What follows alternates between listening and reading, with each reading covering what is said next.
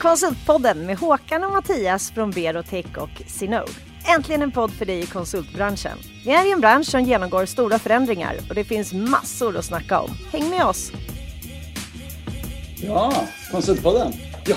Välkommen Håkan. Tack, välkommen du. Ja, men tack. Det är, det är varmt idag. Det är jättevarmt. Jag tror att eh, en av våra gäster sitter i en bil med full aircondition. Jag tror att eh, Elin har det bästa. Ja, det är nog det bästa alternativet. Men upplägget idag då är ju att vi brukade, brukar, när det blir tradition. Förra året hade vi också en sommaravslutning där vi bjöd in förra årets deltagare till en real... Då sågs vi på Pampas och hade ett inspelning allihopa. Nu blir det Mm. lite mer coronaanpassat.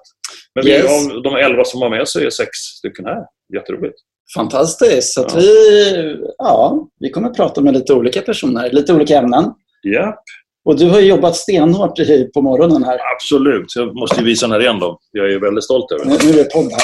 Nu är det podd, det, det finns möjlighet att lyssna på en, eh, en tombola där frågorna finns i. Ja, Håkan har alltså gjort en tombola här på landstället. precis. Skönt. Lite för mycket tid över. Ja, Eh, men vilka har vi här idag? ja ska vi presentera då? Eh, ja, vi har Fanny. Fannys förebilder. Välkommen. Tack! Kul att vara här. Tjena! Ska man Tjena. Unmuta sig också. Ja, sitter hemma. Eh, vi har Kristina Bexelius från Innebrand. Tjena, kul att vara här. Ja. Hemmakontoret. Anna, vår upphandlingsexpert. Jajamän. Oj! Härligt. Eh, vi har två Johan med oss. Det här kommer bli jättekomplicerat. Ja, jag tror inte vi, vi kommer nog gå fel ibland. Ja, vi har Centigo-Johan. Eh, Tjena, tjena. tjenare. Och så har vi eh, Kallis. Johan Kallis Kallblad, Ja, Ja, härligt, härligt. Linköping. Och sen har vi Kris-Elin. Ja. Sitter i bilen. som har ett efternamn va? Ri- Richards. Helt riktigt. Och sen har vi faktiskt Irena med oss också. Så- Torhage med. Vårt, vårt epicentrum Speaker. i eh, podden. Mm. Och hur ska vi göra det här då? Vi drar väl igång va? Ja, Tombolan drar igång. Ja, vi kommer alltså, vi har lite frågor. Vi kommer eh, lotta lite frågor till eh, olika personer. Mm. Vem ska vi börja med? Jag tror vi börjar med Johan Wallqvist. Okej. Han får, han får starta upp det här. Så att, eh, har vi tur nu då så ska vi se vad det blir. Ja, det blir fråga nummer ett faktiskt. Fråga nummer ett. Ja. Så att eh, då Johan, då lyder fråga nummer ett så här. Vilka stora trender tror du kommer att se i vår bransch de närmaste åren? närmaste tre åren? En perfekt fråga för dig. Ja, precis. Rakt in i hetluften också. Mm. Utan uppvärmning. Ehm, Men vi har väl sett en, eh, att många bolag går mot eh, ökad tjänstifiering hos våra kundbolag. Då. Men att alltså, att börja likna det som vi är som konsultbolag. Men jag tycker man ser att allt fler konsultbolag går mer mot att bli produktbolag. Alltså det säga man, man vill utöka sitt erbjudande för att komplettera det. Hitta nya intäktsströmmar. Och det kan ju vara allt från att eh, eh partnera upp med andra bolag eh, och sen produktifiera sin leverans.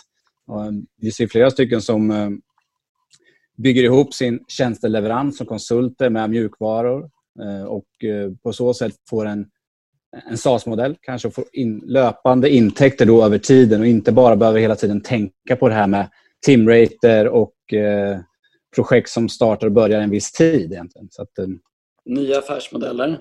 Gränserna, Ja. som jag brukar prata om, gränserna mellan konsultbolag, vad som är konsultbolag, börjar suddas ut mer och mer. Ja, absolut. Nej, men, eh, alla de här eh, trenderna där vi eh, blir mer och mer nischade. Det är lättare att ta in folk.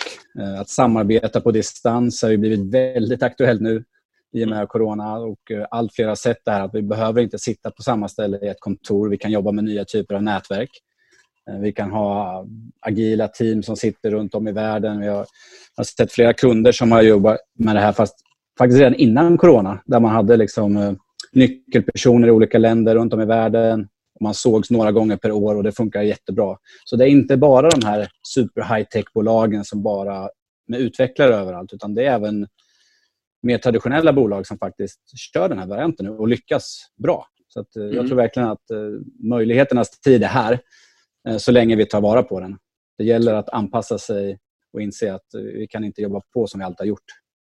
Johan, tror att det är de stora jättekolosserna som kommer bli de starkare även i framtiden eller kommer de små ta större plats? Alltså den där tycker jag är svår. Det är, risken med de stora när man ser att de köper upp eh, mindre byråer och sådana saker, det är att jag tycker det är svårt att se att man är trovärdig i sin leverans när man säger att vi kan göra allt. Alltså, ska vi implementera ett affärssystem? Ja, det kan vi göra. Ska vi prata om en customer journey? Ja, men det kan vi också göra. Alltså, designa en ny sajt? Ja, det kan vi också göra. Det blir, jag tror man måste hitta en, en mellanväg där man brandar sina olika erbjudanden, kanske avdelningar lite mer tydligt. Sen att om det ingår i samma koncern eller så, eller svårt att svara på, men jag tror ändå att eh, man blir bättre på att jobba med olika leverantörer. Eh, slussar in dem snabbare på samma sätt som man jobbar med, snabbare med giggare. Man tar in dem, ombordar och så. Så att det blir lättare att ha flera konsultbolag in som leverantörer. Precis. Och då är det, varför skulle man då gå med en stor istället för att kunna få experterna inom varje område där man har ett behov? Det låter som ett stort trendbrott tycker jag, från att storbolagen vill köpa av storbolag och därmed få ner antalet leverantörer. Det finns en tydlig skillnad där i ditt sätt att se det. Jag tycker mig dela det med dig. Det var spännande. Mm. Och bygga partnerskap. Har vi några andra i gänget som är med på podden som vill komplettera Johans eh, svar här så är det fritt fram innan vi går in på nästa fråga. Tyst som i graven. Nej, jag tycker Mattias han säger något klokt där, bygga partnerskap. Kan det inte bli så att de här lite mindre tillsammans levererar men man fortfarande får vara inom sitt lite mindre Jo, område? absolut. Någon behöver fronta kunden, kanske ta helhetsansvar. kanske blir ett större bolag, men eh, man tar in mindre specialister också. Det tror jag mycket på. Får eh, jag komma in lite? Ja, kring, kring det här med, med små och stora företag så ser jag att det väldigt mycket handlar om alltså, olika sektorer. Eh, nu i, i min sektor, säkerhetsbranschen, så kom ju totalförsvar väldigt hårt eh, och corona har ju drabbat den sektorn också. Och då ser man en, en önskan från många som inte kan att gå med någonting stort, att det blir likställt med kvalitet. Men jag är helt enig med det Johan säger, att gör man allt så är det sällan Mm. särskilt bra och spännande heller. Eh, och där dialogen just nu är ganska stor inom, inom min bransch i alla fall kring vad är det egentligen som är expertkompetens? Är, liksom, är en konsult likställt med en expert? Mm. Mm. Eller eh, är det liksom någon, som, någon som kan göra allt? Och jag blev lite förvånad när jag upptäckte att man ser mer på konsulter som någon som liksom, ja, ja, men vi tar in en konsult eh, väldigt obestämt. Eh, Mm. Då jag själv ser på konsulter som, som experter. precis. Ja. Jag, Ja. jag tycker man ser en, en tydlig koppling också till fråga ett där. Alltså om man nu köper in på det jag sa att eh, vi går mot produkterbjudanden. Att vi kan faktiskt, små bolag kan fortfarande leverera till väldigt stora kunder i och med att vi har skalbara sätt att leverera det här på. Vi kan ju hålla utbildningar och jobba med coaching av många team. Om det är nu där man jobbar med. Eh, Och då kan ju faktiskt de här småbolagen komma in och göra väldigt stor påverkan för att de kan skala upp sin leverans utan att vara jättestora. Liksom. Man behöver inte ha personer på plats hela tiden utan göra det på distans, göra det smart med on-demand content och, och sådana saker. Om, om det inte handlar om att eh, knacka kod, vilket är lite svårare. Men det, det går ju också att skala nu för tiden. Absolut. Spännande. Skalbarhet, paketering. Vi har många frågor. Det här var en jättebra inledning. Ja, Bra jobbat Johan som liksom styrde upp det från början. Så nu tar vi en ny runda med den Vem, ska vi, vem tar vi? Ja, vem ska vi? Nu får du välja någon. Eh, nej, men jag tycker Kristina här ser väldigt eh, intresserad ut. Jag är pepp. Ja, då är du beredd? Ja, Jag är jätteberedd. precis. Otroligt imponerad av tombolan också. Ja, vad skönt. Ja. Du, du kan få ritningen. Du kanske till och med kan få Ja. låna den här ifall du behöver till någon fest. Du fick nummer fyra. Storskaligt för detta. Ja, vad var det? Fyra, då ska vi gå lite på hållbart. Eh, vilka tre byggstenar ser du som avgörande för att skapa ett hållbart konsultbolag? Vad är avgörande för att skapa ett hållbart konsultbolag? Och hållbarhet kan ju vara lite fritt. Det får du tolka. Jag får tolka fritt hållbarhet. Eh, ja, tack för det. Eh, nej, men jag tror ju att, ja, men någonstans, att det handlar om företagskulturen för att bygga ett hållbart konsultbolag såklart. Att det handlar om att, att, hitta, att hitta rätt människor. Det här är ju extremt högt på agendan nu. Fanny pratar om det i sitt poddavsnitt och vi har hela det här eh, inkludering och jämställdhet och mångfald. Det är ju frågor som är otroligt på agendan och det är ju det som behövs för att bygga ett, ett, eh, ett hållbart konsultbolag. Och då är det ju verkligen kulturen som blir avgörande. Och vad gör man? Pratar man bara om det eller gör man någonting på riktigt och vad? Eh, Mm. Det tror jag, där någonstans, att verkligen action. Är, det, är det ledarskapet som är nyckeln? Ja men, jag- ja, men jag tror det. Jag tror att ledarskapet, företagskulturen och tydligheten där, att man verkligen är tydlig med vilka man är och vad man står för och vad man tror på. eh, För att kunna hitta rätt. Eh, Och jag tror att det kommer att ställas högre krav på det här framöver också från, från köpare. Att det verkligen finns eh, att det finns policies runt jämställdhet, mångfald, inkludering och alla de här frågorna.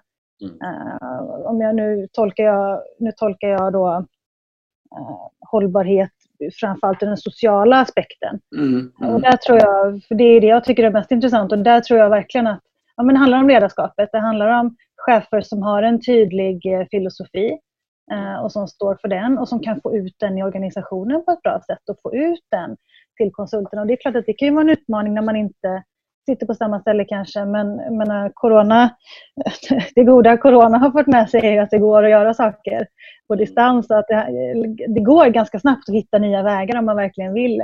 Och, menar, nu, det är tid för action nu. Mm. Och det tycker jag känns som att det, det har kommit närmare oss på något sätt. Att det är verkligen, vi måste handla nu. Liksom. Ja, precis. Tid för action. Jag tycker också det här, om jag försöker sammanfatta vad du säger Kristina, så är det någonstans att skapa trygghet för människor att verka i. Om Ja, det heter jämställdhet eller mångfald så är det något där man känner sig trygg, där blir man duktigare och eh, Ja. blir stabil och hållbar och långsiktig. Så att, eh, Ja, men precis. Och det handlar Ja. om att ta tillvara på allas potential på något sätt och allas kompetens och göra det bästa av det. Och om man ska vara krass, få ut så mycket som möjligt av människors eh, mm. kompetens och förmåga. Liksom. Mm. Det går ju hand i hand, tror jag, jättemycket med att, att man som individ också får växa och utvecklas och göra det man är bra på. För det är ju då man blir duktig på det man gör, att man får växa åt det håll man vill växa åt inom en kultur som är inkluderande och värdesätter människors olikheter och olika bidrag. Eh, ja, men verkligen trygghet, psykologisk trygghet är ju ett begrepp som verkligen har varit i ropet på sistone, att det är det som är helt avgörande för, för framgång egentligen för, ett företag, för ett företag. Att medarbetarna känner psykologisk trygghet, det är då man kan prestera. Men i en grupp eller i alla sammanhang egentligen.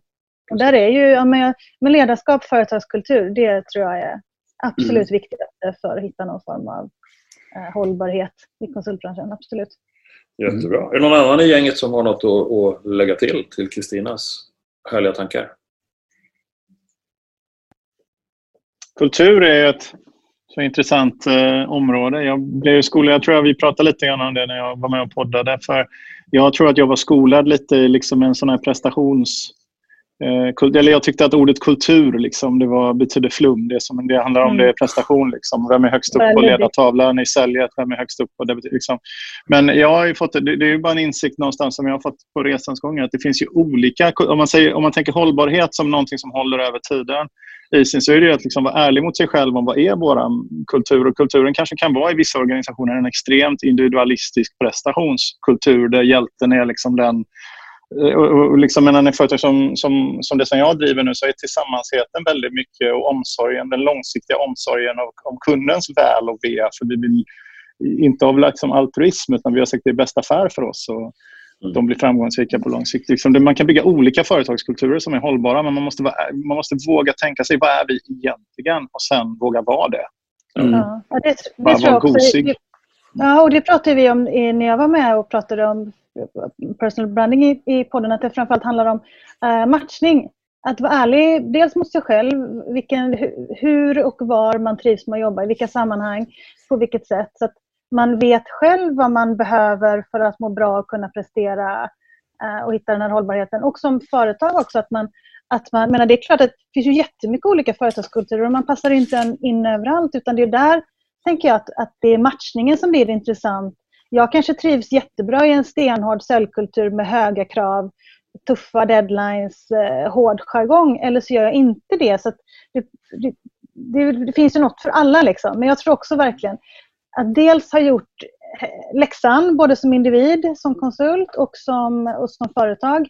Eh, och vara ärlig med vem man är och vad man står för. Eh, och sen är det matchningen som är grejen. Ja. Och vad man inte är. Mm. Men, men vad man inte är och hålla, våga hålla fast för det också. Just för det här. Man kan inte vara allt för alla. För då blir Nej. man ingenting. Precis. Stort, Eh, verkligen stå för det. Bra slutord. Stort tack. Nu gör vi som de gör på TV. Nu gör vi någonting helt annat. Vi, är nu lite bryska här. Ja, men det här gäller att hålla tidschemat, Ja, annars yes. får jag Helena på mig. Eh, Anna, är du beredd? Anna Jag är beredd. Vad härligt. Ja, ja. Jag skramlar lika fint fortfarande. eh, och då blev det nummer tre som handlar om... Okej. Ja, Ja, det är väl bra med upphandlingar. Går vi mot större konsultbolag med större åtagande eller tvärtom? Eh, alltså det här som jag själv nu har gjort, att starta ett enmansföretag, det känns ju lite som grejen just nu. Ja. Eh, men däremot samtidigt kan man ju se, eh, eller som jag har sett på i alla fall sedan jag startade, det är ju att det finns fler och fler konsultmäklare också. Eh, där man säljer konsulter vidare. Liksom. Så det tror jag kanske eh, kommer att bli ännu större, skulle jag tro. För att det är så många enmanskonsulter jobbar också. Så många tänker när man startar eget, att man liksom hakar upp sig på någon som säljer den vidare. Liksom. Men eh, det känns i alla fall i min, nu är jag ganska nischad i min lilla värld, liksom, i upphandlingskonsultsfären. Men här kan man ju känna, se att det är många, det kommer många enmanskonsulter just nu eh, som är nischade, lite olika kanske. För även om man är specialiserad så kan man specialisera sig ännu mer. Det, det upptäcker man också ganska snabbt. Man kan ju vara väldigt generell som upphandlingskonsult. Liksom. precis. Tror du, Anna, att det blir större, tror du att det blir större åtaganden som man tar på sig som leverantör? Då? Kommer mäklarna ta större åtaganden eller, eller mäklar man affärer en och en? Eh, nej, men det är väl kanske det där som, som Johan pratade om förut, att man kanske eh, säljer produkter kanske så småningom. Att man liksom får ihop rätt konsulter i, i rätt projekt. Liksom. Mm. Ehm, jag har inte, själv inte riktigt sett det, men jag, jag känner ibland att det skulle vara kul om man gjorde mer så, kanske som konsultmäklare, att man kunde erbjuda det på ett annat Ja. sätt. Kanske. Just det. Mm. Ehm, men annars känns det som det är små gig Mm. som Mm. är grejen, liksom, tycker Ja, jag. precis. För Ja. min del. Och nu när du jobbat i upphandlande roller och varit på upphandlings... eh, Vad det nu heter? Myndighet. Upphandlingsmyndighet. Ja, precis. Ja. Hur, hur såg de på giggare kontra stora eh, jättekolosserna? Då? Alltså, eh, inom upphandlingsvärlden så förstår man inte ens att giggare finns. Skulle. Punkt. Slut. Ja. Men alltså, man riggar inte upphandlingarna på det sättet. Man, liksom, eh, man ställer omsättningskrav som är anpassade efter stora, jättestora företag. Man tänker inte på att det kanske finns nystartade, det kanske finns, till och med finns enmanskonsulter som inte är aktiebolag utan man kör Mm. enklare bolagsformer. Liksom. Eh, och det är inte upphandlingarna anpassade för. Så jag skulle säga i, i den världen så är det stora företag som har riktat sig. Fast man skulle ju önska att det inte var så. Eh, vi får och hjälpas åt. Ja, att sprida ordet att det faktiskt finns många småföretagare. Ja, är det någon som vill eh, lägga till något till Annas eh, kloka ord här när det gäller... Jag tycker vi, vi touchade lite på första frågan här precis. Med, Ja. med partnerskap och, och så vidare. Mm. Eh, med nätverk, tycker jag. Men det är... Mm. Nu går den igång igen, maskinen. Tack Anna. Ja, vi, vi kör igång. Då kör vi. Vem har vi nu då? Ja, vem har vi nu som ska få? Är det, är det Eh, Fanny? Fanny? Ja, men det är bra. ska vi se. Trevligt. du får komma, måste komma med. Fanny, du fick nummer åtta. Yes! Eh, ja, men då ska vi faktiskt prata om jämställdhet och mångfald. Hur tror du konsultbolagen, hur kan vår bransch bidra till en bra utveckling eh, kring de här frågorna? Vilken slump att jag fick den frågan. Man kan tro att det var riggat faktiskt. Ödet, kände jag. Ödet. Eh, nej, men jag tror ju på det här att det är superviktigt att lyfta kvinnliga förebilder. Det vet ju ni att jag gör. Ja. Men att det är viktigt att göra det också inom, alltså inom branscher. Också visa på liksom värdet, vad har det skapat? Att vi har fått in mer kvinnor så att folk, alltså det är ju också ett incitament att driva frågorna i sina egna bolag. Sen så tycker jag ju också att det är jätteviktigt att man är transparent och visar vilka utmaningar man har haft med när det Mm. kommer till de här frågorna och att faktiskt prata om dem. För innan vi har gjort det så kan vi liksom inte lösa problemet. Innan vi faktiskt har sagt att det här är det vi tycker är svårt när det kommer till jämställdhet eller vi ser de här hindren. Eh, och sen att behandla det lika, alltså det är en lika viktig fråga som affären. Driva det Mm. som en affärskritisk fråga. Inte bara som en PK-grej och en jämställdhetsplan som du laddar ner på internet. Utan att det, det tror jag är superviktigt. Sådana konkreta exempel som man kan visa på att man gör. Som konsultbransch då i det här fallet. Mm. Har du, du kanske du berättade förra gången, men har du, har du några konsultbolag som verkligen har lyckats? Har du några bra referenser? Jag? Mm, som du känner igen från konsultvärlden? Förutom Jag Fannys förebilder? jag jobbar ju själv på Society som är inom IT-branschen, går ju väldigt bra. Ja, just det. Eh, Så det är ju ett bra exempel på folk som faktiskt behandlar det som en affärskritisk fråga. Mm. Är jag Mm. kanske partisk? Nej, de är faktiskt på bra siffror. De Ja. har 22 procent i ledande positioner, eller vi, eh, och 30 procent kvinnor överlag i hela organisationen. Så gjorde ju ni en jättefin lista. Ja, absolut. Nej, men det finns många duktiga bolag och jag tycker många har, har gjort väldigt mycket de senaste åren också. Och alla de här nätverken, jag vet att du Ja. är med också, driver. Inte heller bara sätta kvinnor i separatistiska rum, tycker jag. Nej. Få män att prata om frågorna. Yes. Och det tycker jag också är ett, ett superviktigt, en superviktig grej att göra, liksom, att involvera män i den debatten. Jag tycker, vi har faktiskt haft internt lite diskussioner bara, de som har lyssnat på, på, på din podd. Just liksom hur... Nej, men man får upp ögonen lite. Eh, Man kanske inte har den inblicken som, som kille alltid. eh, Nej, och de det är jätteviktigt att börja och reflektera över de sakerna och faktiskt Yes. prata om konkreta beteenden. Och så sätt- sätter vi ju många kvinnor i separatistiska rum att liksom prata om hur kan vi tackla utmaningar men vi kanske skulle också börja prata om hur vi kan undvika dem. Alltså hur kan män i många fall bete sig annorlunda för att Yes. vi inte ska ha de här hindren för jämställdheten som faktiskt finns i det här lilla som vi gör varje dag. Som jag Absolut. gillar. Reflektera. Och, och eh, nu måste jag knyta tillbaka. Vi hade faktiskt en gästblogg här. Eh, Solita, de är ju... Eh, I en kvinnors karriär så är ett, liksom föräldraskapet och när man är gravid och föräldraledig är ofta liksom en karriärshinder. Att eh, Mm. det, ja, man hamnar... Man osynliggörs i princip och eh, tappar roller och så vidare. Men de jobbar verkligen aktivt liksom, med mentorskap och, och verkligen checklister. Vad gör man under ett graviditet och, och föräldraledighet för kvinnor och liksom punkter och, och så vidare. Mm. Tycker jag är Jag avstannar när kvinnor får barn. Nej, det gör inte det. Nej. Eh, och det är lite olika syn där I, ibland. i eh, löner och karriärutveckling och kompetensutveckling. Mm. Pension. Ja, Mm. Vi har 69 procent av mäns pension fortfarande. det är tragiskt. Eh, och, och vi vet ju att vara vara- vara förälder, det, det, det, det ger mycket med ledarskapet. Absolut. Och, absolut. Ja, men vad bra Fanny, tack. Är det någon som vill lägga till något mer från Fannys tankar?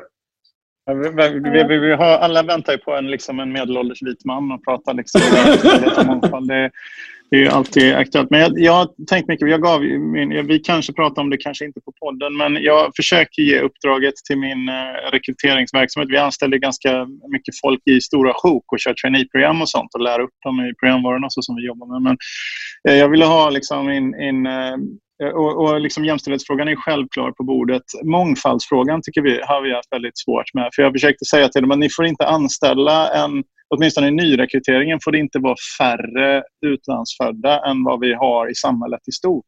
Men de säger hos mig att det, det, att de inte, det går inte, de, vi klarar inte det. Det är alltså, jag, tror, så jag tror väldigt mycket handlar om det här med utbildningen. Vi har väl knäckt det liksom på, på jämställdhet man-kvinna och sådär med att det är väldigt många kvinnor som söker relevanta utbildningar för sånt som vi håller på med och går ut. Så, så att det känns inte som det känns som att vi har kommit en viss bit på vägen, även om vi säkert inte är framme. Va? Men mångfaldsfrågan tycker jag är jättesvår. Och, eh, vi, vi får så otroligt många välkammade Erik, Johan, Karlar och, Gustavar Mm. och Fannyar och vad de heter liksom, som söker men, men till våra traineeutbildningar. Då, men jättefå med eh, utländsk bakgrund. Då. Okej. Ja, men det, Men det är något med förebild. Fanny har ju Fannys förebilder. Det är väl så att vi skulle liksom förebildskapet och sånt och jobba med det tror jag är något Ja, som behöver fånga upp folk tidigare. Liksom. mm. Precis. Man vill ju vara med folk som är som en själv och då måste man ju lyfta förebilder som man kan identifiera sig med, tänker jag. Mm. Och Jag tycker det Det skulle vi nog kunna göra. Det skulle vi kunna göra mycket bättre på mitt bolag och, och vi alla faktiskt eh, eh, gör det. Ja, det är inte någon av de sakerna jag är mest stolt över att vi lyckats med. Jag tyckte Pernilla på Nox var väldigt bra att berätta om den här, deras eh, programmeringssommarskolor de hade. Ja. Det var ju också ett sätt att skapa ett intresse för de yrkena som vi jobbar med. För alla härliga ungdomar som finns runt om i hela Sverige. Och det var ju välfyllda lektioner över hela sommarloven där. Där kom du från alla möjliga länder, eh, bakgrunder och sådär. Så att, eh, man måste börja långt tidigt. Mm. Mm. Bra! Tack snälla! en, eh, Johan? inte en ledarfråga där också? Att många fler ledare måste bli mer bekväma med att leda eh, grupper med, många fler olikheter. Alltså det är kanske lättare på kort sikt att leda en grupp där alla tycker lika i stort sett. Men att Mm. sen få in folk med olika perspektiv så måste man ta den friktionen som uppstår för att bygga någonting bättre. Det tar kanske längre tid att komma till konsensus men där man då får ut brukar ju oftast, eller i alla fall inom forskningen, bli bättre på sikt också. Vilket också leder till lönsamhet. Men jag Mm. tror att man sitter där och är lite bekväm i att det är lättare att leda en grupp med folk som ser ut och är som en själv. Mm. Men om fler kunde inse att det blir bättre på sikt, kanske lite jobbigare, men så är det ju med all utveckling. Det är lite jobbigt att utvecklas. Så att eh, fortsätta lyfta in förebilder och också ge folk kunskapen att det är faktiskt bättre för business och för världen om vi är lite mer olika i våra team och grupper och företag. Det är bra Johan. Jag Jag har ska- så, ja. Jag ska säga, för jag tycker Johan K sa en, en bra sak eh, där, Johan Kallblad, Kallis. Eh, att eh, du, du sa så att du är inte stolt över det här med mångfald, att ni inte har lyckats med det. Och det tycker jag är en så här viktig insikt. Att man faktiskt erkänner det. Mm. Eh, Så jag ville bara avsluta med Ja. det. Det är superbra. Eh, Det är kan man första, steget. Reflektera. Ja. Jättebra. Härligt. Då går vi vidare i vår lilla gamla resa. Då kör vi nästa fråga. Ja, då kör vi nästa fråga. Då ska vi se. Så. Och vem är det som ska få den då? Johan Kallblad, Ja. fråga sju. Fråga sju blev det. Ehm, Johan! Aldrig, jag trodde jag aldrig skulle få chansen att säga något. Ah, du, du har ju aldrig pratat någonting. eh, konsultchefens roll. Hur kommer den behöva förändras för att skapa värde för kunden? Mm, det, det var ju en spännande fråga. Jag Ja. tittade här på listan. Eh, Jag fick ju någon för- heads-up om vad ni ville prata om och då tänkte jag konsultchef kan jag inte så mycket om. Så.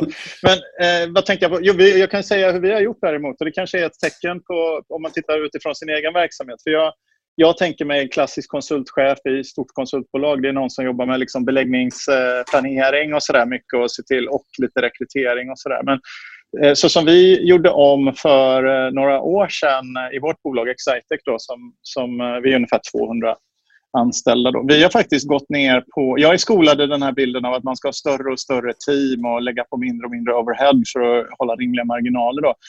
Eh, vi tyckte att vår personalomsättning hade dragit iväg lite för mycket för kanske ett och ett halvt, två år sedan. Och så undersökte vi lite varför och så var det mycket att man kände att det var långt ifrån liksom, närmaste chefen. Närmaste chefen vet inte riktigt vad jag jobbar med och så jag känner mig inte sedd. Och sånt där.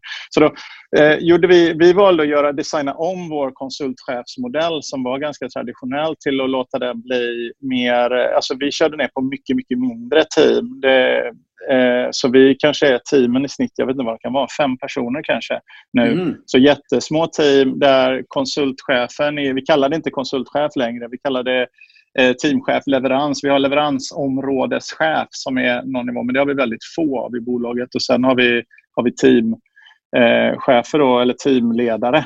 Och det är konsulter också, eller? Ja, de konsultar Mm. också. Och de är lite mer skråkultur. Alltså vi går lite på den här skråmodellen. Att det är lite senioritet inom skrået. Eller inom det. Om du är liksom intresserad av UX-design så är det någon senior inom UX-design. och Så, så att det är faktiskt, så linjen blir samma person som är liksom coach Eh, coach, mentor inom din kompetensutveckling och sådär. Sen lägger vi en nivå ovanför det lägger vi på affärsansvaret och, och kundansvaret och den utvecklingen.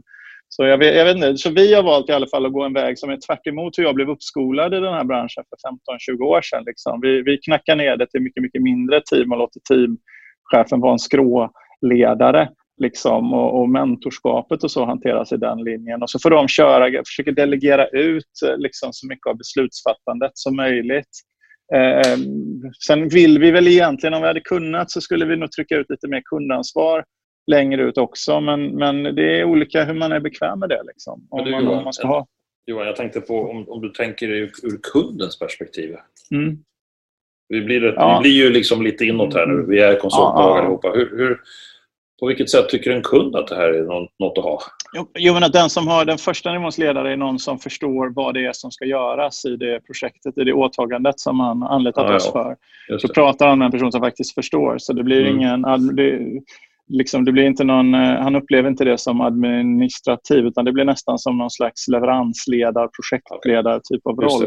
Däremot en svårighet som vi har, det är faktiskt kopplat tillbaka till Johans första, som, som Santigo-Johan sa på första frågan. Det här med, vi är väl ett exempel på ett sånt där konsultföretag som går och lägger in mer produktinnehåll och sånt. Och vi kanske har 30% nu. Nu kanske vi är på 60 65% konsulttjänster och 30-35% är liksom paketeringar eh, av olika slag i vår, eh, som inte är liksom teambaserade, som kanske inte ens har ett konsultinnehåll, eller oftast inte har ett konsultinnehåll. Då. Så vi är ett exempel på ett sånt eh, på ett sånt bolag. Då. Och kopplingen in till, då blir ju också, det är både och för kombinationen av programvaror som våra kunder använder eh, blir väldigt olika. Då. Och Det går inte att hitta liksom en konsultchef som kan överbrygga hela det. Så vi behöver även tillföra, förutom de där teamcheferna som är duktiga inom skråt, så behöver det tillföras någon form av liksom lösningsdesignsnivå eller någon designnivå som, som, går, som går ovanför konsultcheferna. Men ofta tycker jag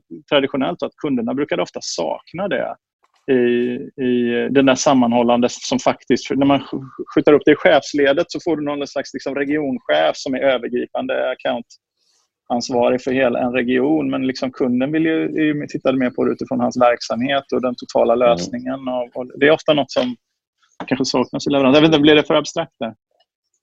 Tiden är i alla fall ute. det är bra Johan. Du, du, var, du fick en fråga som du egentligen inte visste svaret på och du har fyllt ut den ganska bra. Jag tycker ja, men det händer mycket på, på det. Så finns så många olika sorters konsultbolag. Ja. Då när jag gjorde frågeställningen så var det mer en klassisk version där man har konsultchefen hemma. Konsulten är ute hos kund och gör sin leverans mycket mer själv. Eh, och du satte ett annat perspektiv på det, vilket är häftigt. Håkan, hur, hur tycker du att konsultchefens roll har ändrats? Jag tycker den behöver ändras och skapa mer värde. Jag tror att konsultrollen behöver vara ännu närmare affären, vilket du redan levererar. Eh, jag tror att konsultchefen behöver vara mycket närmare sina konsulter ute på sajt. Mm.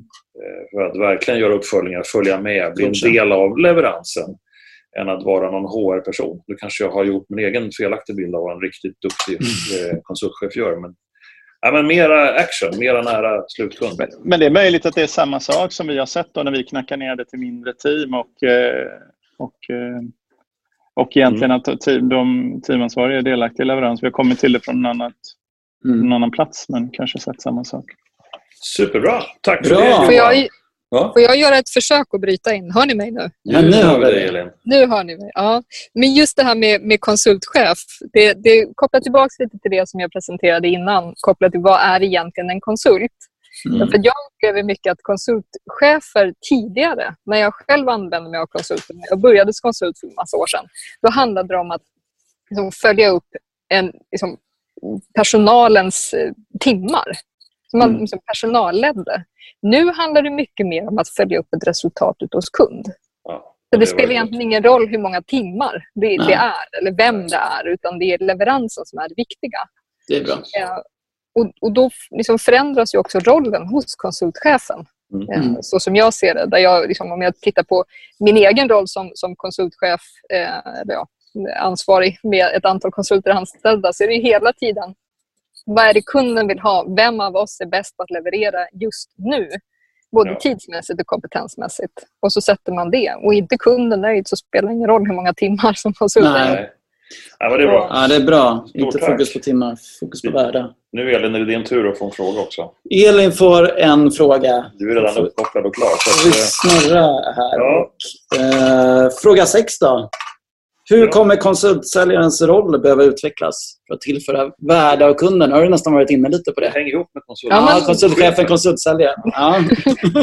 men jag ser det, eh, hela rollen som, som konsult, och nu kan jag bara koppla tillbaka till min egen bransch, för det är det som jag, som jag säljer, där, där det har gått från att vara någonting som är ah, fasen, vi måste uppfylla ett krav, eh, ganska ointresserat egentligen från en beställarsida. Eh, till att bli någonting som är liksom väldigt urgent och på agendan hos, hos alla. Och då blir, blir min förmåga att kunna se och identifiera behov, behov som, som kunderna oftast inte själva fullt ut har förstått, utan de märker bara oj, det här går inget bra. Då är det upp till mig som expert att kunna presentera. Jo, men jag förstår att det inte går bra för att det är det här som du behöver. Mm. Eh, och kunna presentera en lösning kring det. Så att konsultsäljarens roll från att sälja produkter till att sälja lösningar tror jag också är viktig att se. För att, att I all ära att produktifiera tjänsteleveranser, det tror jag mycket på också, men det passar inte alla. Eh, och det, det fyller framförallt inte allas behov. Så då behöver man kunna liksom, Mm. paketera en, en tjänst eh, i ett större, ett större sammanhang. Absolut, och du var inne och touchade på det tyckte jag också. Att ehm, alla konsulter har väl ett säljansvar. Och sälja är ju hjälpa kunden. Det är väl Ja, det man måste pränta in. Mm. Nu har ju du redan det tänket när du är nästan egen. Inte riktigt, men Ja, nästan. inte- Nej, men det, det blir ju så när, när transaktionsförsäljningen går så snabbt att man kan nästan klicka för att hitta rätt konsult själv som köpare så måste ju säljaren tillföra något helt annat värde. Mm. Så det är spännande. Det är kul för oss att det finns nytt att ta tag i. Det händer grejer. Ja. Bra där! Ja. Får jag hoppa in där, eh, Johan Wallqvist här. Jag tycker det är superspännande att nämna det att man kan komma in och visa upp för kunden vad de faktiskt behöver och inte vad de frågar efter. Att våga utmana där och säga att eh, jag kommer från andra bolag, jag har branscherfarenheten och ser mer än vad ni ser internt. Och ni verkar ha det här problemet.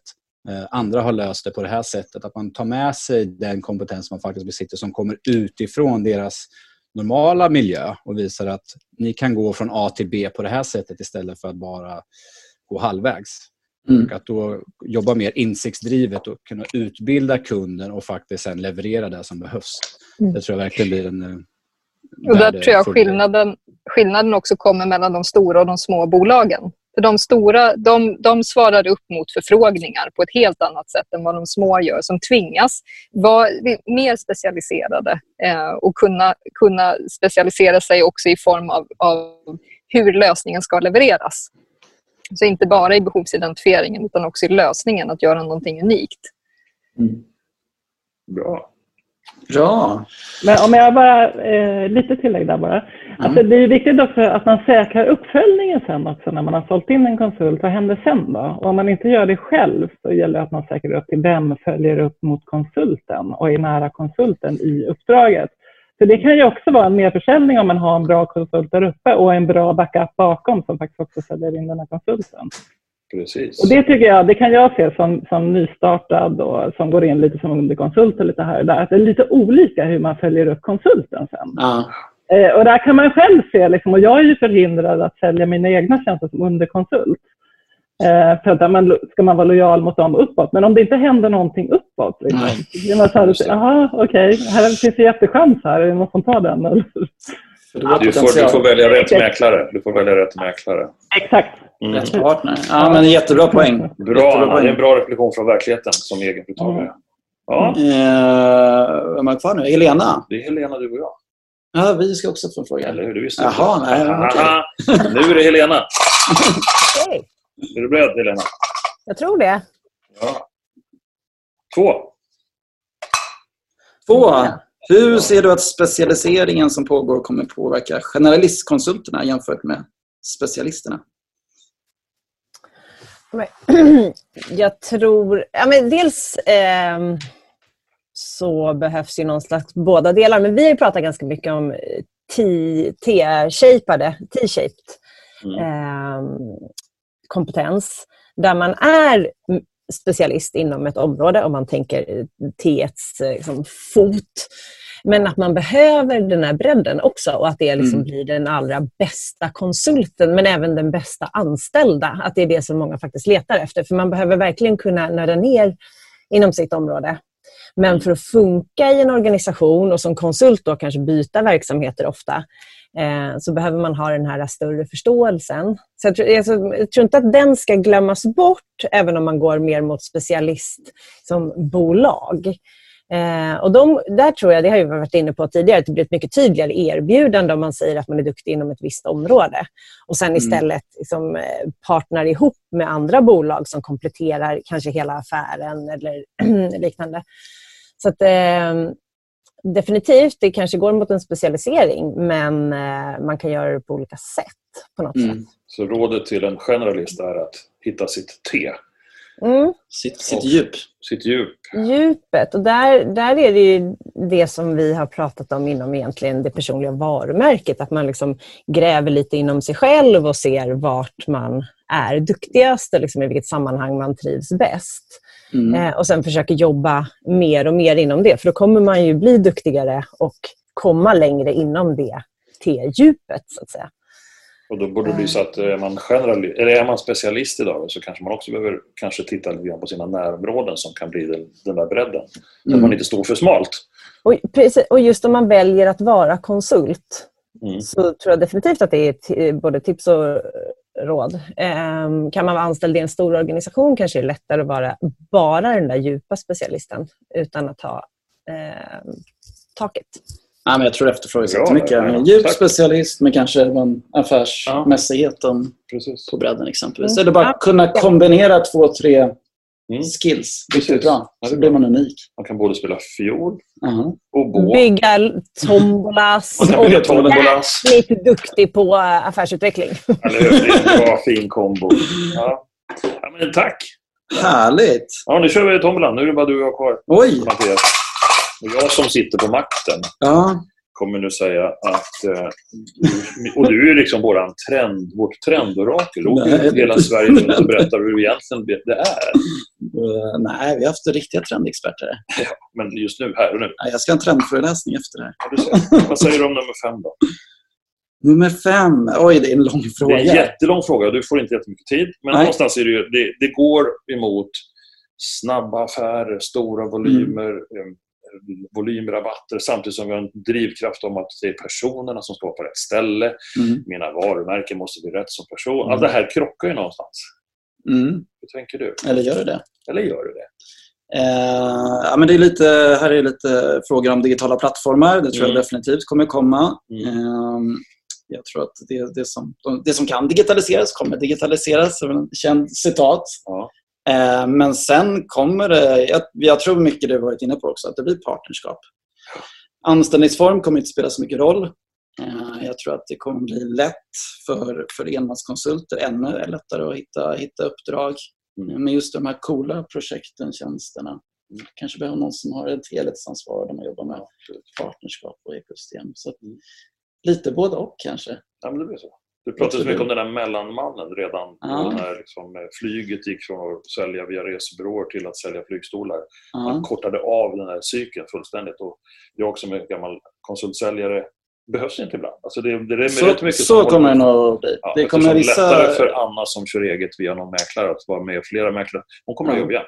Ja, hon kanske inte ens behöver gå någon mäklare utan bara Nej. via någon plattform som Mm, knappt har någonting emellan. Ja, det bra. Så kan det nog bli. Härligt. Tack. Oj, det var snabbt. Ja. Du är ett orakel. Du, du är Nej, nu, nu är jag snabb. Men vi har en jättespännande sista fråga. Ja. Vi behöver inte ens köra tombolan. Nej, det är bara en fråga kvar.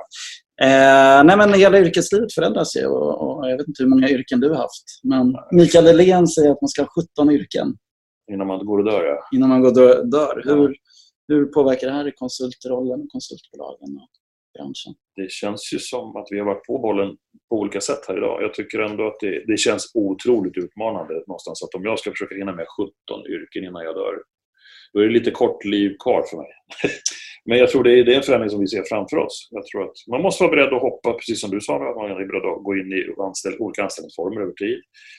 Byta, inte fastna och bli så djup på ett och samma ställe. Mm. Jag bara är livrädd för hur Skolverket ska hantera Mm. det här, att kunna sköta om utbildning och fortbildning hos alla företag. Att man inte fortbildar människor för företagets skull, utan man gör det för konsulten eller den anställdes skull för att de blir relevantare då för nästa Mm. steg. Men vi måste ha ett mindset med ständig kompetensutveckling. Ja, det tror jag. Ständigt lärande. Ständigt Vi lärande. måste ta tid till lärandet hela tiden. Det är inte något man Mm. gör när man är lite obelagd som konsult. Ja, just det, nu är Stina ledig. Vi tar och sätter henne på den här kursen. Nej, det är något annat som måste till. Mm. Och jag tror var och en som person måste ta det ansvaret oavsett om man giggar eller är anställd. Mm. Jag tror inte att företagen kan ha det ansvaret längre. Eh, Det är min egen spaning. Är det någon annan som tycker något om den stora frågan? 17 yrken på livscykel. Ja, men Jag- tror precis som, eh, som Håkan att det handlar om att ta eget ansvar för vart man vill. Och det ligger också i, om man ska prata om personal branding eller eh, Mm. egen utveckling, att det kommer handla om 17 yrken. Det kommer handla om att man byter eller man tar olika vägar. Liksom, och att det, eh, det blir ens eget ansvar. För det blir Mm. personlig utveckling och yrkesmässig utveckling och karriärutveckling. Och den kommer att se helt olika ut för olika personer. Eh, och det, blir helt, ja, men det kommer att bli mycket större differentiering och jag tror också att det inte spelar särskilt stor roll med anställningsformer utan egna, Nej. egen konsult är kommer inte att vara någon konstig grej framöver. Det blir, ser vi redan nu att det blir mer och mer vanligt. Ja. Att man snarare vill vara med i något sammanhang kanske, men att man har sin egen, sin Ja. egen låda, sin egen nisch där man styr själv. Och konsultrollen är väl den bästa rollen man kan ha om man ska hoppa runt i olika yrken. Man är ganska Roller. väl förberedd för Ja. det. Man ser varje uppdrag det man har haft sedan man startade så har man säkert varit uppe på 17 redan. Ja, det på Ja, precis. det, bra. Hörni, det var någon som mer ville ta lite plats. Wallqvist ville säga något i den frågan. Ja, men jag tänkte att eh, tycker man ser tendenser till det här redan. Att folk, eller företag främst, blir bättre och bättre på att onboarda. Man jobbar mer med preboarding, onboarding. Men om man även kan skruva till offboarding, liksom, så man blir bra Mm. på att låta folk lämna med en bättre känsla av bolaget så att de tar ett kliv i sin egen utveckling. Men de kan ju ofta kliva in i kanske en beställarroll också så att man kan Mm. göra affärer på sikt. Liksom. Om, Mm. man är, om man är den här lite snåla som känner att "Aj, ska du lämna oss nu, ja, då stick härifrån. Liksom. Då, Nej. då har man ju inte chansen att bli leverantör åt en, Nej. förhoppningsvis en kund då i framtiden. Att man måste se det, acceptera att det är ett eh, kretslopp. Att kan vi få in folk lättare så måste vi också vara bra på att Mm. låta dem lämna oss. Verkligen. Man, man, får, ju- man får nog köpa att man är en del av varandras liv lite grann så. Och att det, det är ingen som kommer att stanna i 25 år och få en guldklocka, för det funkar inte så längre. Utan det handlar snarare om att dra nytta av varandra under den tiden man har. Och sen så går man vidare, precis som Johan säger, att, att man verkligen drar nytta av den här eh, tiden efter också. Att man har en god ambassadör. Om jag som, som nöjd medarbetare går vidare så kommer jag ju alltid att prata gott om företaget som gav mig chansen eller där jag fick Mm. utvecklas. Så att det är verkligen win-win att eh, se till Mm. de eh, båda sidorna. Liksom. Stort tack för alla bidrag. Absolut. Nu känns det som att vi har liksom gått igenom. Har vi gått igenom Vi har allt? gått igenom allt som var tänkt. Vi har pratat med alla underbara deltagare. Ja, fantastiskt. Ja. Härligt. Jag är Härligt. lite svettig. Det är varmt. Nej, det är varmt. Eh, Vad tänker du göra nu då?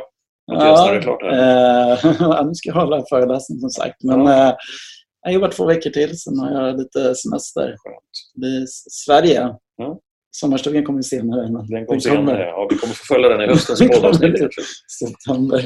Hörni allihopa Du som varit med. Ja, vad Jag, jag ska åka ut och göra tombola så jag tror jag kommer få beställningar sådana nu. Jag. till höstens alla fester. Nej, jag ska ut i landet. Ja. Men hörni, stort tack för att ni var med allihopa. Ja, fantastiskt. Det här funkade ju eh, superbra. Ja. Kul. Jag hade en slutfråga egentligen. Det var liksom före och efter. Och inte före och efter corona, utan före och efter när ni var med i podden.